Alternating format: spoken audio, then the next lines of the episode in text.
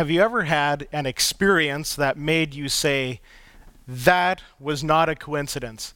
Uh, that was not random. That had to have been God.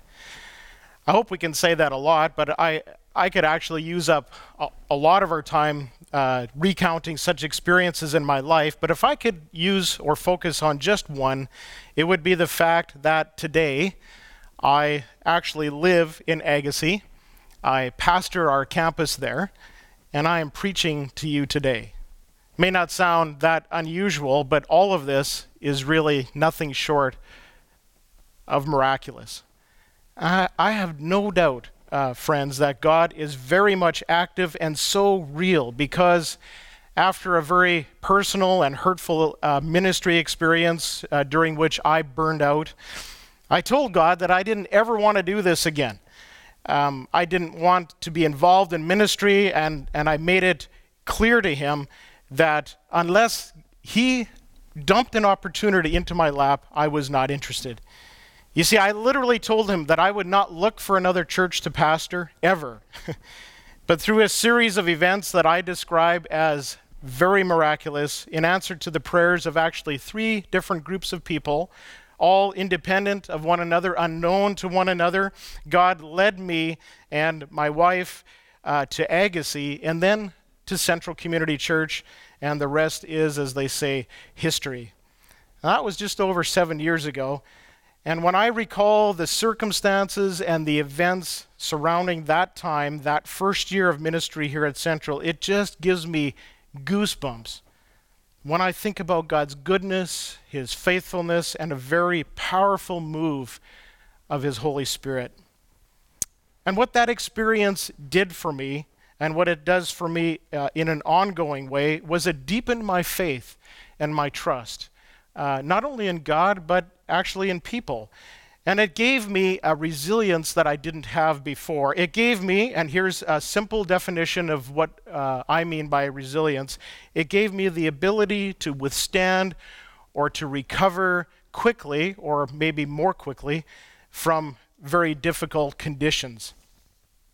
So last week, Pastor Matt introduced uh, a new series that we began called Resilient Disciples where we are asking the question how do we, as individuals, as families, as a church, um, disciple each other towards resilience, towards the ability to withstand or recover quickly from extremely difficult cultural conditions that the Bible describes as Babylon, where it says we live as exiles, we are strangers. And not just any Babylon, but a digital Babylon described in detail by the authors of, of this new book here that we have, that our staff has been exploring, called Faith for Exiles Five Ways for a New Generation to Follow Jesus in a Digital Babylon. And I'm going to refer to this book uh, quite a few times today. The authors, uh, they write this. Our contention is that today's society is especially and insidiously faith repellent. Certainly, God's people have weathered hostile seasons in the past. Church history reminds us that living faithfully has never been easy. But our research shows that resilient faith is tougher to grow today using the cultivation methods we relied on throughout the 20th century. This leads to our central claim in Faith in Exiles that young non Christians are avoiding Christianity and young Christians are abandoning the church. However, by cultivating five practices, we can form and be formed into disciples of Jesus who thrive as exiles in digital Babylon. And they go on to say our, research shows us that, in fact, in the, in the face of a coercive, spirit depleting, screen obsessed society, cultivating the following five practices helps form a resilient faith. So these are the practices experiencing Jesus, cultural discernment, meaningful relationships, vocational discipleship, and countercultural mission. And we're going to look at those in the coming weeks. But today, it's my task to focus on experiencing intimacy with Jesus. The key word there is the word experiencing.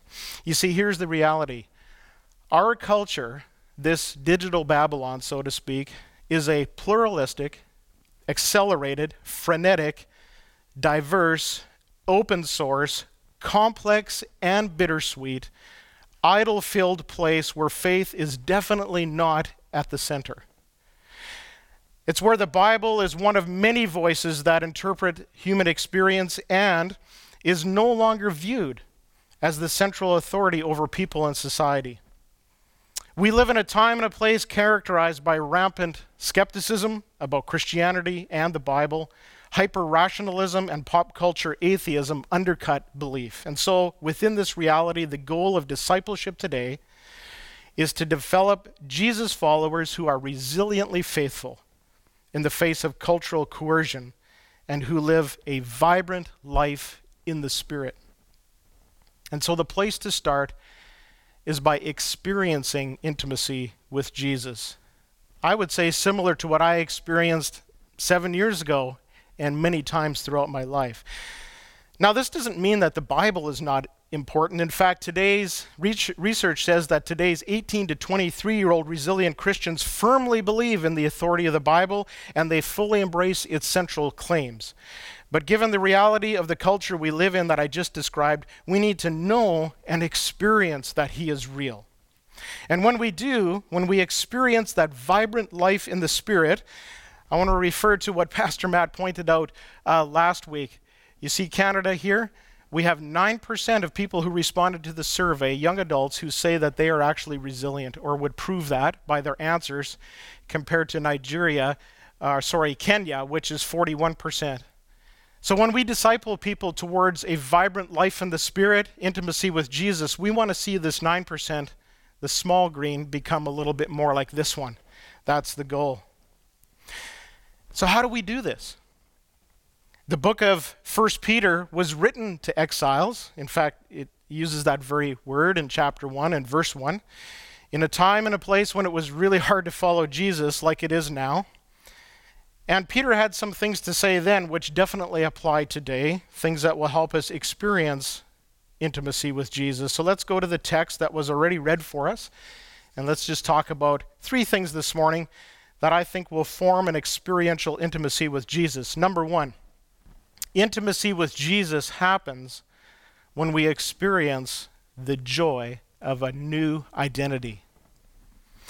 So Peter begins this little section in our text today this way. He says, In this you rejoice. What is this?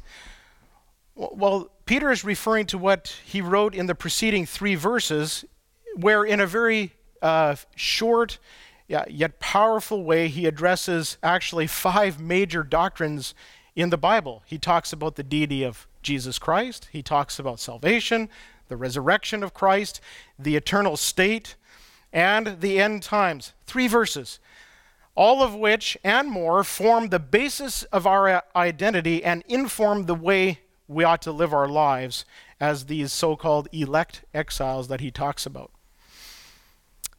So, Exiles says this We are bombarded in digital Babylon with unprecedented force and frequency, and frequency by conflicting, chaotic messages about what matters and how to live the latest blog post, the newest music, the most popular television show, and even the news all do their best, level best to convince us that we should care and, and what we should do about it to buy something, usually.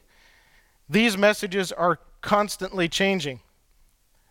So the author says we must anchor our search for identity in something deeper and truer.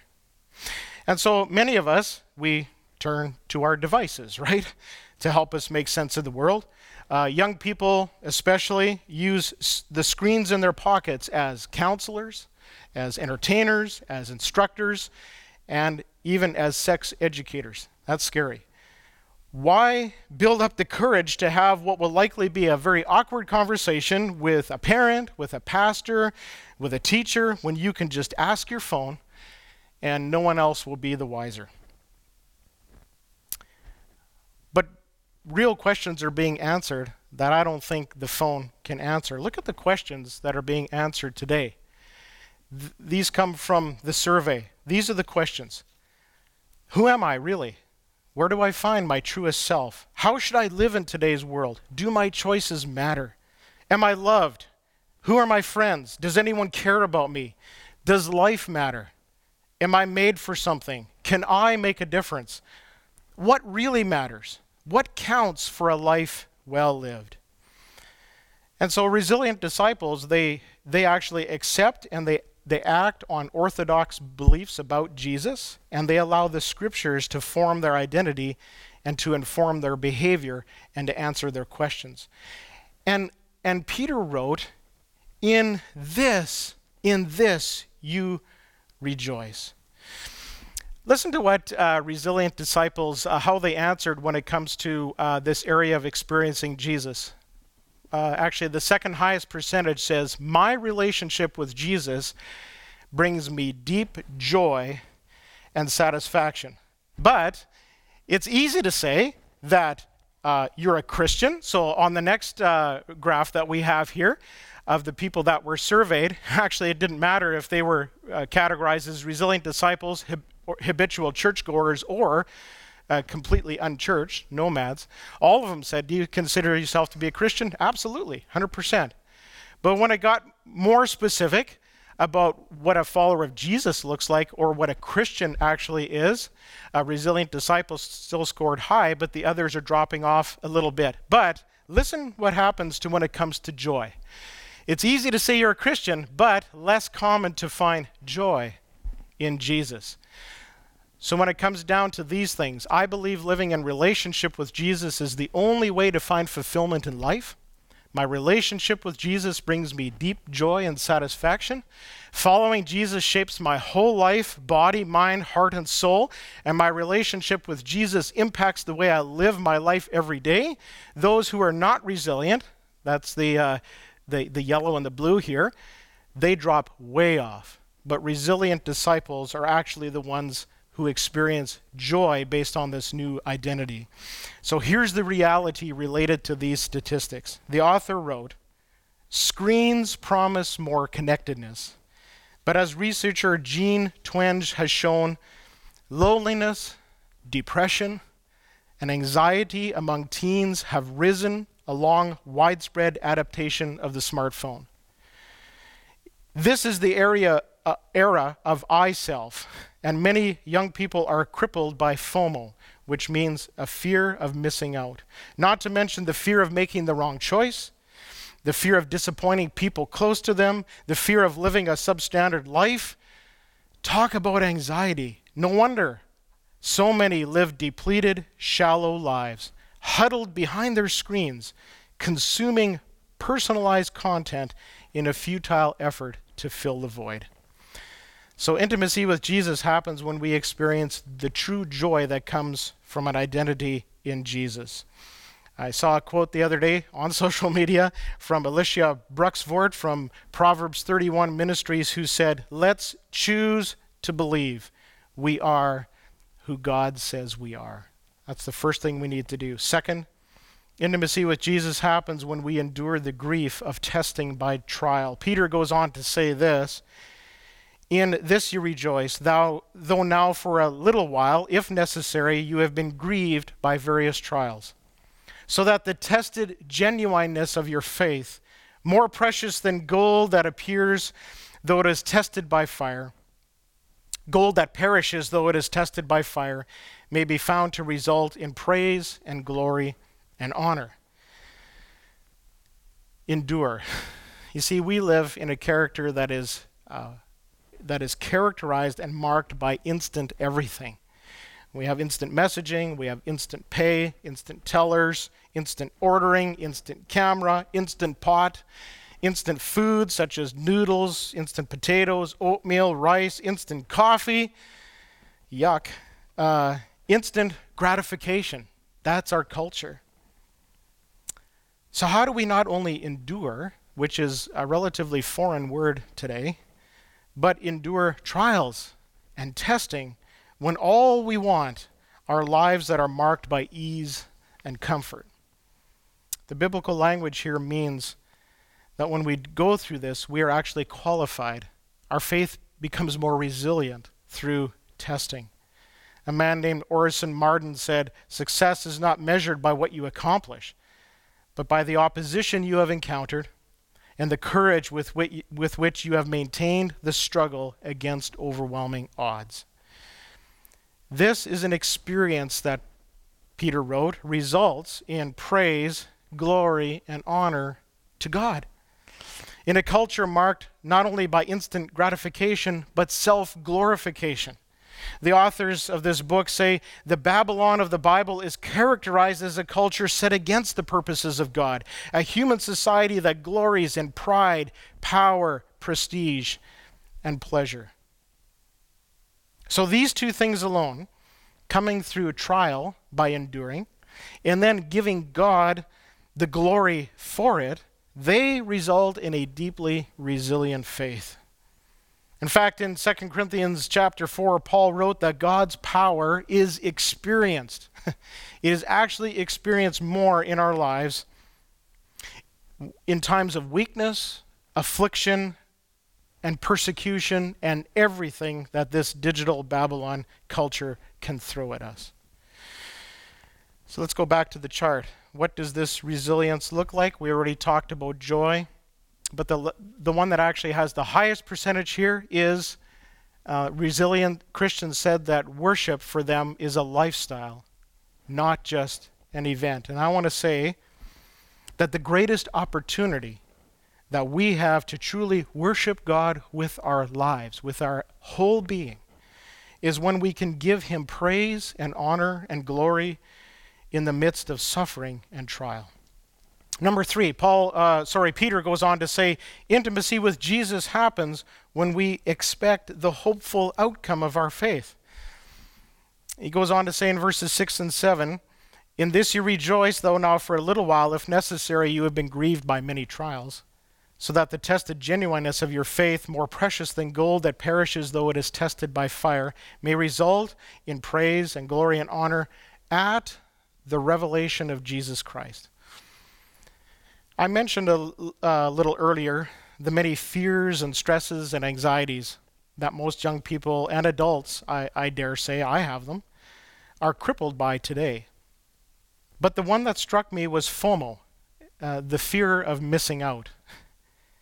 Here's, here's the reality a, a resilient disciple doesn't have that fear, they have hope.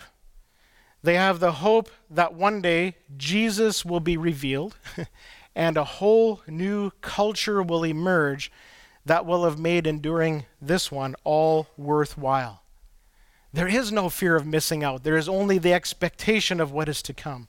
And that, friends, is what we must disciple people towards. Exiles in digital Babylon sometimes have a love hate relationship with the place, like the feeling you have when visiting a, a big, noisy city in another country. It's intoxicating and exhausting. The complexity can both can be both fascinating and repellent. Those who love Jesus often feel this tension deeply. We truly appreciate what our society has to offer, yet we can't help but long for something more safe, more comfortable, a place that feels like home. And I want to say that home, friends, is not here. Here we are strangers and exiles. That home is yet to come. And this is why identity is so important. One author said the, the historical fact of the resurrection has huge implications for your life and your future. If Jesus died, was buried, and then raised by God, it means that one day those who believe in him will and have died will be raised by God to eternal life. That's huge. Nicky Gumbel tells this story. He said there was a woman who lived on the streets near our church, that's Holy Trinity Brompton in London. Uh, she would ask for money and would react aggressively to those who refused to give her money. When she died, Gumbel says, I took the funeral. I discovered afterwards that this woman had inherited a large fortune. She had acquired a luxurious flat and many valuable paintings, but she chose to live on the streets with her plastic bags full of rubbish. She could not bring herself to leave behind the life she knew, and she never enjoyed her inheritance.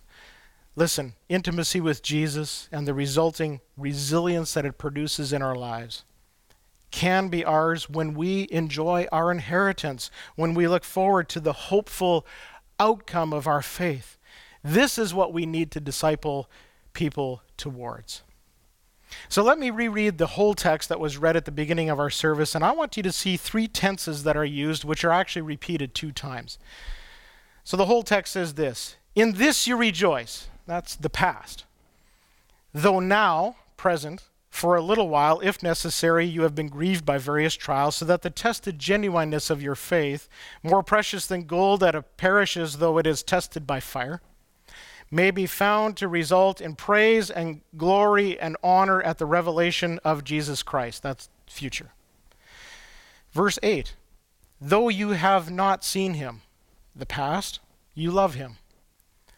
Though you do not now see him, the present, you believe in him and rejoice with joy that is inexpressible and filled with glory, obtaining the outcome of your faith, future, the salvation of your souls. I, I, I point this out because I want you to see the holistic approach to life that resilient Christians have. They have a big picture the past, the present, and the future. They can live with joy because of the past and their identity in Jesus, what they already have done. They can live with confidence in the present and they can live with hope in, for the future. You see, our culture, for the most part, lives for the here and now only. And that's why there is so little resilience. Uh, you see, these days, what happened a century ago, you know, like back in March, is, is not only old, but it's ancient. Listen, three months going back to March is nothing. It is a drop in a very, very large bucket. And, and if we don't take the long view and have the big picture, we will crumble. We serve a God and follow a God who was and who is and who is to come. And resilience is formed when we can look back and learn from the past and celebrate that, and we can live confidently in the future, and we can long and hope, uh, live in the present, and we can long and hope for a wonderful future.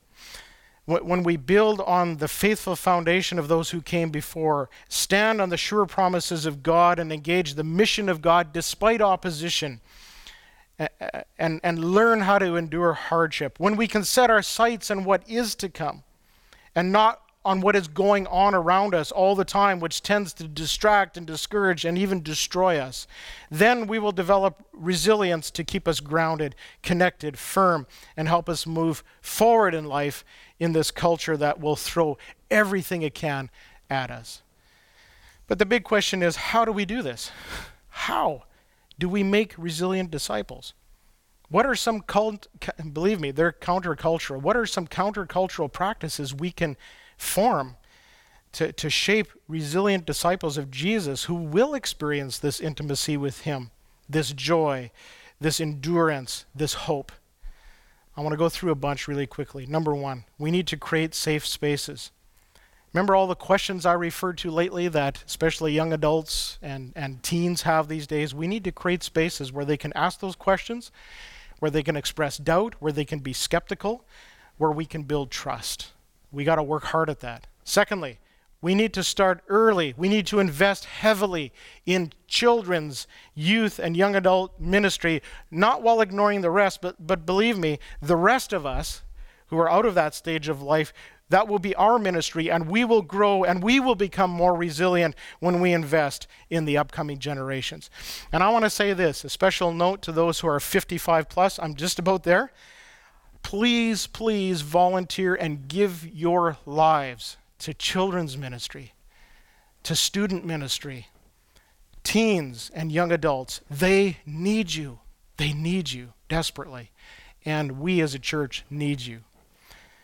But starting early also starts at home because you, parents, are the disciplers, the primary disciplers of your kids. Teach your kids, as Deuteronomy 6 says, when you sit, when you walk, when you lie, and when you rise.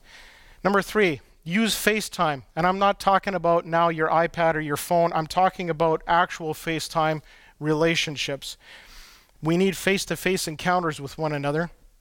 I read the other day that in, in the UK, millennials spend an average of six and a half hours per day on social media. And it says they have more friends, but loneliness is pervasive. We must engage our younger generation in meaningful mentor relationships. The authors say in Digital Babylon, faithful, resilient disciples are handcrafted one life at a time. And in fact, some of the things that are helpful in Digital Babylon as we disciple, uh, I want to drop to the third one, is don't try to create programs to attract resilient disciples. Partner with them. Uh, we need to find a Timothy in whom we can invest in and pass along our faith. And, and younger people, we need to find, you need to find a Paul from whom you can learn. Nicky Gumbel, back to him, he said, As with so many, I would say that every major strategic step or decision I have made has been inspired and encouraged not from a pulpit in a crowd of thousands, but rather by someone within arm's reach. The power of digital tools and the content they deliver are incredible. And we are the first generations of humans who actually don't need to rely on the earned wisdom of previous generations to help us live with these rapid technological changes. Instead of older adults and traditions, many young people just turn to friends and, sadly, algorithms. And we need to reverse this. Number four, allow trouble. Don't shelter your kids from trouble. If your relationship with them is tight, as, as the last point, they will not only survive, they'll become more resilient. Let them experience hardship, but walk the journey with them. Because our roots go deeper when we experience the wind of resistance. Parents, they actually naturally, I've done it, we want to shelter our kids, but I want to say don't do it. Let them face it, but face it with them.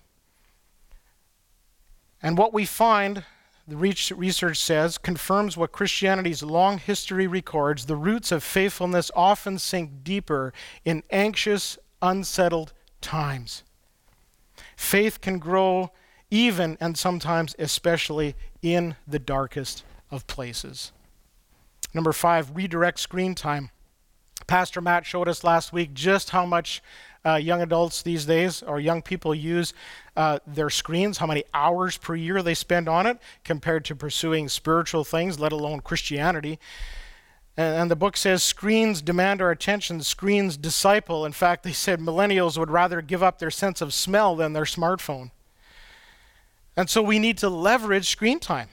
We need to encourage the, the use of screens for things like online services, like we're doing right now. Um, apps that will point them toward Jesus, media that will point them towards being discipled uh, in a Christian way, not a cultural way. I'm, uh, as you can tell, I'm still a little bit old school. I, uh, I actually have paper notes, although I did this on a laptop. I didn't handwrite it. That would be really old school.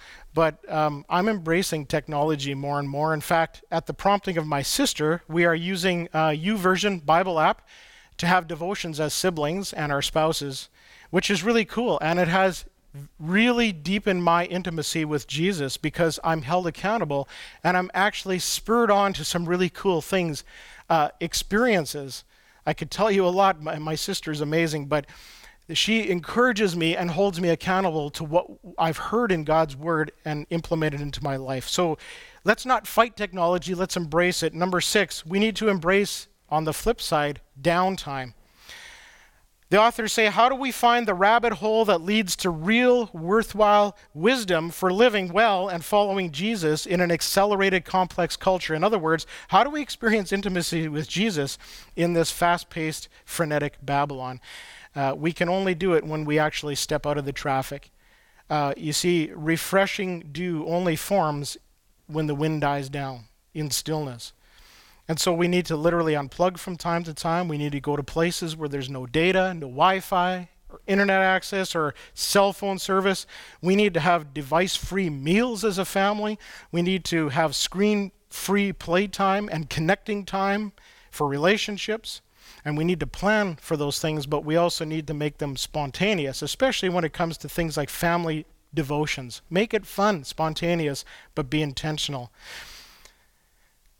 Digital Babylon, the book says, is not a physical space, but it's the, it is the pagan but spiritual, hyper-stimulated, multicultural, imperial crossroads that is the virtual home of every person with Wi Fi, a data plan, or for most of us, both.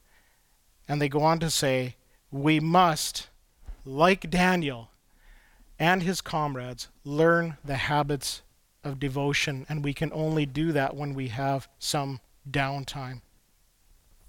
We only cultivate uh, this uh, openness with God intentionally by having what is called Godward rhythms that open us up to His voice and His work in our lives.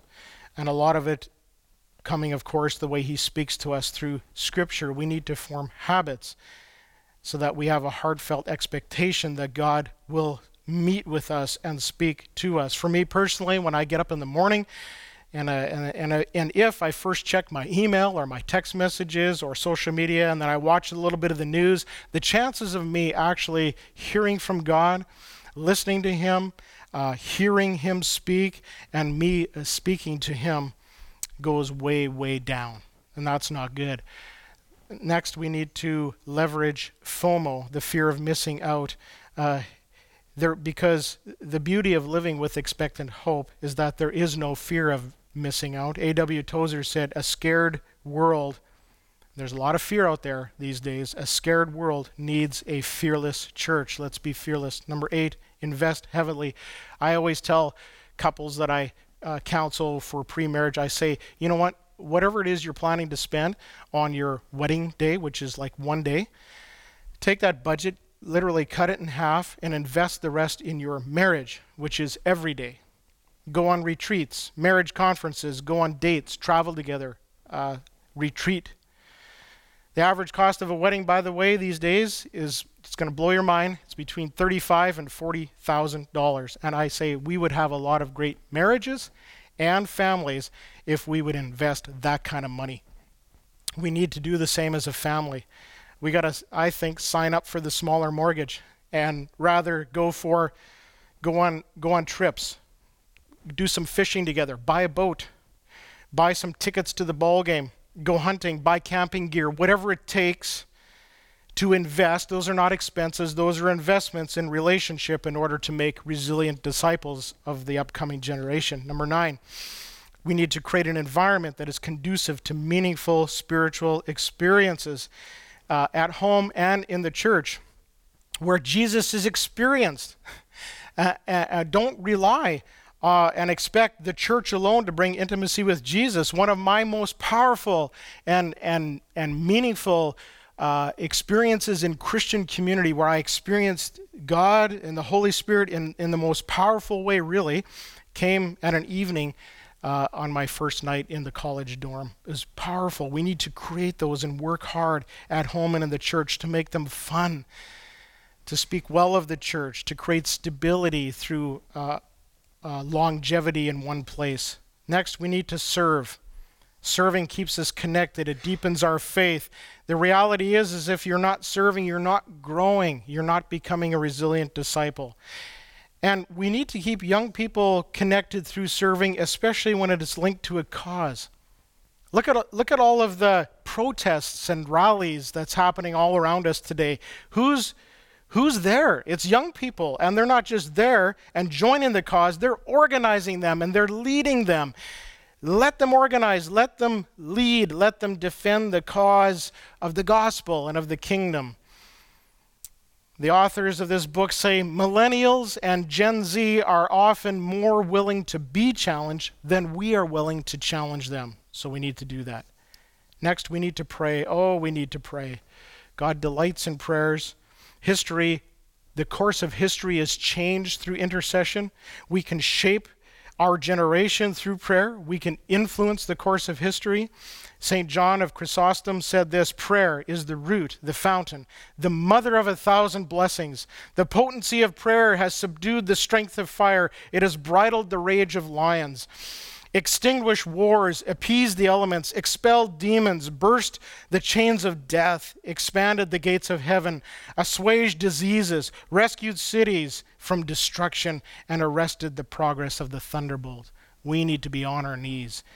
And last, persevere. Keep discipling, even if you think it's not making a difference. And Scripture tells us that when we train up children and young adults in the way they should go when they are old, they will not depart from it. That is a promise, and we need to hang on that. And where we feel uh, feel that we have failed, either personally, as parents, or in a church, we just need to admit that. We need to repent of that, and we need to renew our ways. And I want to say, and I want to encourage you who are listening, especially parents of young children, it is not too late to start. Do something. The place to start is literally to start. I want to close uh, our time here. I've talked long enough by uh, just th- three quick thoughts at the end of this chapter here. The authors say following Jesus is more than just believing the right things or feeling warm fuzzies about him. Being Christian is more than being on Team Jesus. It means that we find the very essence of ourselves at his feet. Experiencing Jesus is entering into a dynamic relationship with him as the author and perfecter of our faith.